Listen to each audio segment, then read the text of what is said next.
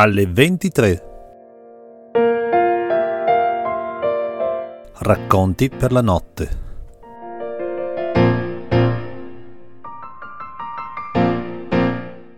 Sedici luglio, la villa, parte seconda. Quando quelle due parassite sono uscite, la nonna rimette la maschera seria, mi guarda e mi dice Potete ritirarvi prima del desinare. Eh, immagino che abbiate bisogno di un'energica pulizia. Mi alzo, mi inchino e mi faccio precedere dalla nuova cameriera che mi conduce da Madame Flora, colei che amministra gli appartamenti del castelletto. Come vi chiamate? chiedo mentre attraversiamo scale e corridoi. Rosa, dice timidamente quella senza alzare lo sguardo da terra. Arrossisce violentemente.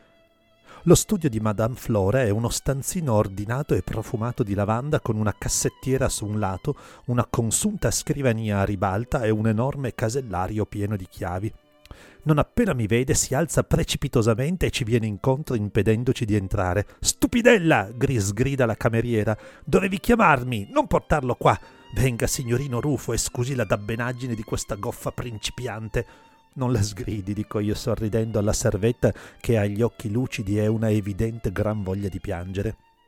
Madame Flora mi fa cerimoniosamente strada passando per lo scalone principale finché giungiamo alla solita camera dove vengo alloggiato quando vengo in villa. Anche qui, come dappertutto, ogni cosa è sempre perfettamente uguale. Rosa, prepara la camera da bagno del signorino. L'acqua deve essere tiepida, vero? mi chiede. Ricordate sempre ogni dettaglio, da un anno all'altro faccio io, togliendomi la giacchetta che ho dovuto indossare fino a quel momento e che mi tiene un caldo insopportabile. Non sarei la governante della vostra famiglia da 35 anni, replica con un cenno di noncuranza. Rosa, seguite il bagno del signorino, preparate i teli per asciugarsi e badate che sia tutto a posto. Sì, signora, fa Rosa con una piccola riverenza guardandomi di sottecchi. Quando l'acqua è pronta, congedo la servetta. Se avete bisogno di me, io sono nel corridoio, mi dice, ed esce dalla camera.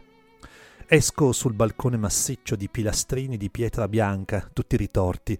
Quest'anno il glicine ha creato una vera foresta di rami e foglie sulle colonnine e la vista sul mare è come sempre affascinante.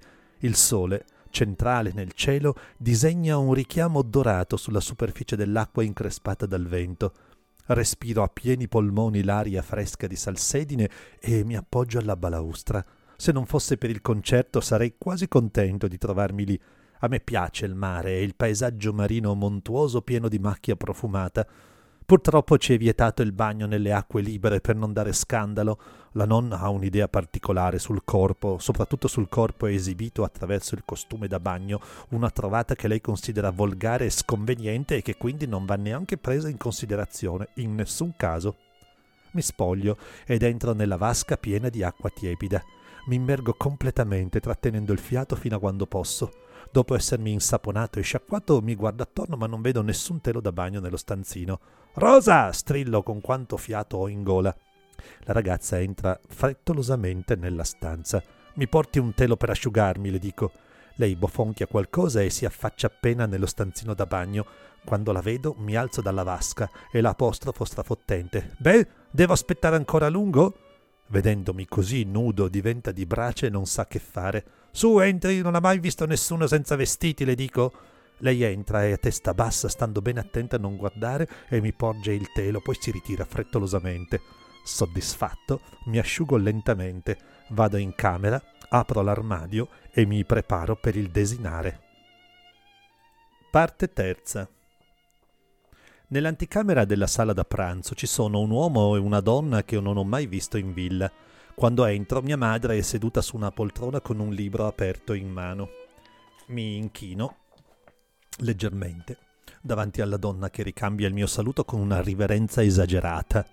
L'uomo invece con un paio di occhiali rotondi di corno pare perso a contemplare i libri contenuti in uno degli scaffali della stanza e non si volta neanche a salutarmi. In quel mentre entra la nonna appoggiandosi al bastone. La colazione è quasi pronta, dice a mia madre che chiude il libro. Ti voglio presentare i due artisti che eseguiranno questa sera il concerto. Madame Rosa Rice, soprano, e il maestro Alfano, dice infine conducendola verso i due che si sono voltati al suo ingresso. Alfano? Colui che ha completato l'ultima opera di Puccini? chiede mia madre impressionata. Me lo chiese Toscanini, dice l'uomo quasi schermendosi, inchinandosi ed eseguendo un perfetto baciamano. Vostro marito? chiede la nonna in inglese volgendosi alla nonna. Ha un terribile mal di testa e preferisce di stare in camera, risponde lei in un italiano piuttosto stentato. Il campanello suona e la porta della sala da pranzo si apre. Faccio servire in camera a suo marito, dice la nonna e confabula un poco con la cameriere che si allontana. Ci sediamo al tavola. Sai che cosa suoneremo questa sera? chiede la nonna alla mamma. Lei fa un cenno di diniego. Non riesco a immaginarlo, dice. Glielo spieghi, maestro? invita la nonna. Il maestro Alfano sorride. Anzitutto le sette melodie di Chausson, e poi sempre di Chausson il poème de l'amour et de la mer, ridotto per pianoforte, naturalmente. Oh, entusiasmante, dice mia madre, senza scomporsi. Mi sembra un programma adatto alla serata, una venatura romantica insieme a una ricerca di suono molto audace, continua Alfano. Il tempo mi pare stupendo, dice Madame Raissa. Da quale prove- pro- paese proviene, Madame? chiedo.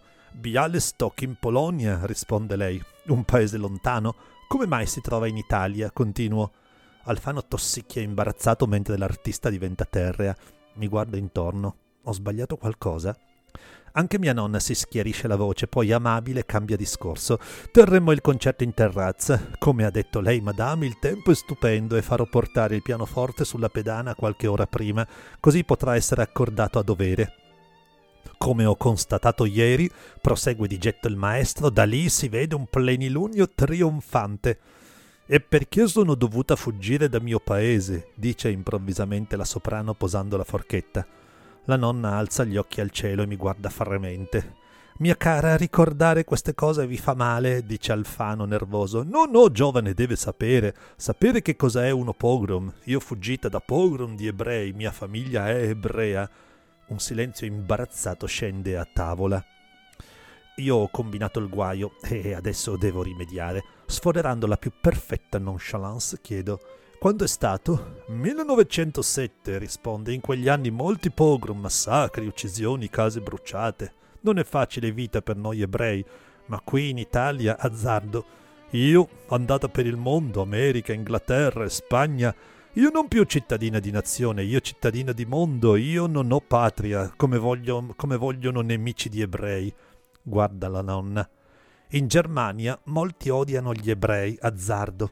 Oh sì, nemico numero uno è quel Hitler di nazionalsocialisti, conferma disgustata Madame Raisa. Un partitucolo, non arriverà mai al potere, sentenzia Alfano. Anche Mussolini non doveva arrivare al potere, dice la nonna. Alfano fa un gesto di fastidio. Ma qui è diverso. Mussolini non è antisemita. E poi c'è la Chiesa e il re. Non gli consentiranno mai di attuare una politica razzista. Non ne sono così sicuro, ribatto. Oh, la vostra insolenza è pari soltanto alla vostra intelligenza, dice ironica la nonna rivolta a me. Sentiamo un po' da un politico vissuto quale siete voi, quale futuro ci riserva questo cialtrone al governo. Eh, ne abbiamo parlato al liceo. Molti affermano che siamo sotto dittatura, affermo con calore. Ai miei tempi a scuola si andava a studiare, non a parlare di politica, ride la nonna. Mia madre ha gli occhi a fessura e li sposta da me alla nonna alternativamente. Alfano congiunge le mani davanti al volto. Ho dovuto prendere la tessera per dirigere il conservatorio a Torino, è vero, ma oltre a questo fatto nessuno mi ha mai contestato nulla. Lei è un musicista, un intellettuale in campo musicale, lei fa cultura, è una cosa difficile da comprendere per quella gente, afferma sprezzante la nonna. Mamma, sbotta mia madre, fossi in voi sarei più prudente. Conosco molte persone che per aver detto molto meno di quel che siete detto oggi a questo tavolo sono finite al confino politico. Stia tranquilla, signora, dice Alfano accomodante. Ribadisco, ho dovuto prendere la tessera, ma non sono fascista, né tantomeno una spia. Maestro, non metto in dubbio la sua correttezza e la sua discrezione. Parlo per mio figlio. Non voglio che senta o che si abitui a parlare in modo troppo libero e indiscreto. È giovane e potrebbe pentirsi di lasciarsi sfuggire qualche commento di troppo. Madame ha ragione. Fascisti picchia chi parla di contrario, interviene la soprano. Su via, dice Alfano Bonario, descrivete l'Italia come una prigione piena di spie. E secondo lei non lo è? dice asciutta la nonna. La mamma sospira. Abbiamo terminato da poco una guerra mondiale, signora. Chi potrebbe essere così folle da provocarne un'altra che sarebbe probabilmente di dimensioni ben maggiori? dice Alfano riprendendo a mangiare. Eh, quando i giovani devono partire non c'è più nessuno capace di dire che la guerra non ci deve essere. Questo bisogna tenerlo bene a mente, dice la nonna. E quel Mussolini è stato un fanatico della guerra. Io questo non lo dimentico. Oh, credo che lo sopravvalutiate così come sopravvalutate le possibilità che un nuovo conflitto nasca così dal niente, conclude Alfano scuotendo il capo. Germania molto scontenta, Germania ha bisogno di capro spiatorio, Germania dice che ebrei sono la causa della sconfitta, gente ci crede, vota Hitler. Madame Raissa è sconfortata. La nonna si forbisce la bocca con il tovagliolo. Mi spiace che la nostra conversazione si sia arenata su argomenti tanto cupi. Tuttavia, ora pensiamo al concerto. Spero che il vostro lavoro sia a buon punto per stasera. Oh, sarà un'esecuzione magnifica, soprattutto per la bravura della signora Raissa e per la bellezza del luogo dove si terrà.